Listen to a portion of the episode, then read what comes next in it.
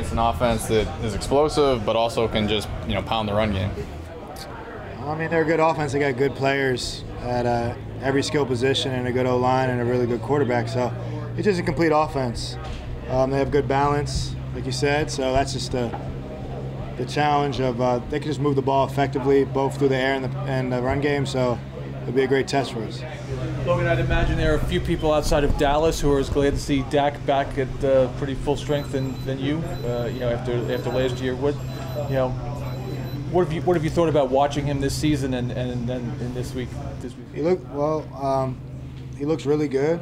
Um, he looks looks healthy, which is great, and um, he looks like he's operating as one of the best quarterbacks in football. Just how he's how they're moving the ball and the command he has. Great command at the line of scrimmage. So you got to root for a guy that's a good guy and had a tough injury. Obviously, you got to root for stories like that. And I'm a um, I just love playing against Dak because of the competitor that I am and we are. So I think we have to lead our units, and you know we'll go out there and got to play play the game. But between me and him, I'm happy that he's back. I'm happy that he's operating at a high level because I think when you play the game for for for the years and you won some Super Bowls and you've had some contracts, I think what keeps you in the game is the competition, and you want to compete against the best. I think that's why everyone wants to play against Tom Brady and play against the best. And um, Dak's one of the best right now, so we want to we want to play against him and we want to play well, and he's a great challenge. He said you were you're actually your uh, encouragement was very helpful to him in coming back. Yeah, it was uh, it was great to hear, man. It's really great to hear. I didn't sending him books and all that. I just I just been in a similar situation, breaking my leg, and kind of a guy who's always been go go go, having some time.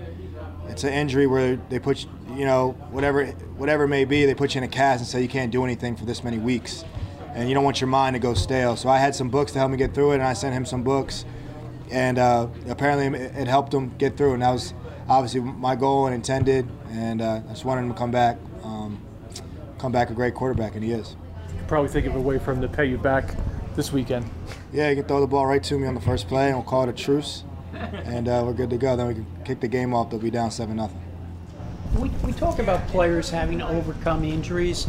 Is there anything where if you bump into the guy and he gets hurt, do you have to overcome anything? Is there anything that stays in your mind for a bit?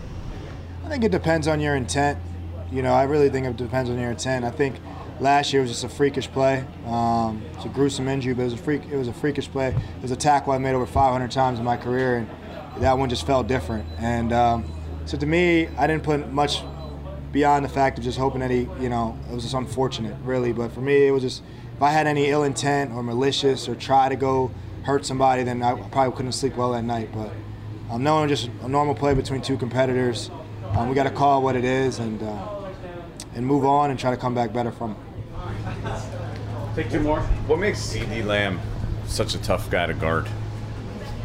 Uh, he's a first round, you know, receiver. I mean, he's he's uh, quick, strong, fast. Uh, knows like a lot of these guys coming out of college now, really good route runner. Um, he has punt return ability, so he's good with the ball in his hands. And I think he has a lot more play strength than people think. He's pretty strong and he likes contact. He's not one of these guys that don't doesn't mind contact. He he uh, he'll take contact, he'll block a little bit, he'll chop it up. So to me, just like a complete football player that likes ball and works at his craft. So I just think think he's just one of them guys that's just a top talent. So you, you think you guys are any more effective in uh, cover two than single high? Oh man, you're breaking it down again. Um, I don't know. I think our effectiveness is the ability to do both. I think if you do anything too much, if you're one of these Seattle, these cover three defenses, you get to the playoffs and get yourself blown out. Like you got to be able to do both because when it comes down to crucial moments, it comes down to critical games to win championships, to get to the playoffs in the end. You got to be able to pull it out and be able to have both in your belt. You just don't want to be a zone defense the entire game and someone has a two-three zone beater and you know you're having a rough day. So. Yeah. Now that it got so much attention, did you Brady ever get back to you and finalize the deal on the auction? I think he had a lot going on last week, so I don't know. I don't know how high up I was on his uh, text list going back to Fox, but I didn't make that that cut of uh, talking to me before the game, so no, I didn't get back to him yet. But I'm sure when we play him or whatever, we'll, we'll have some time.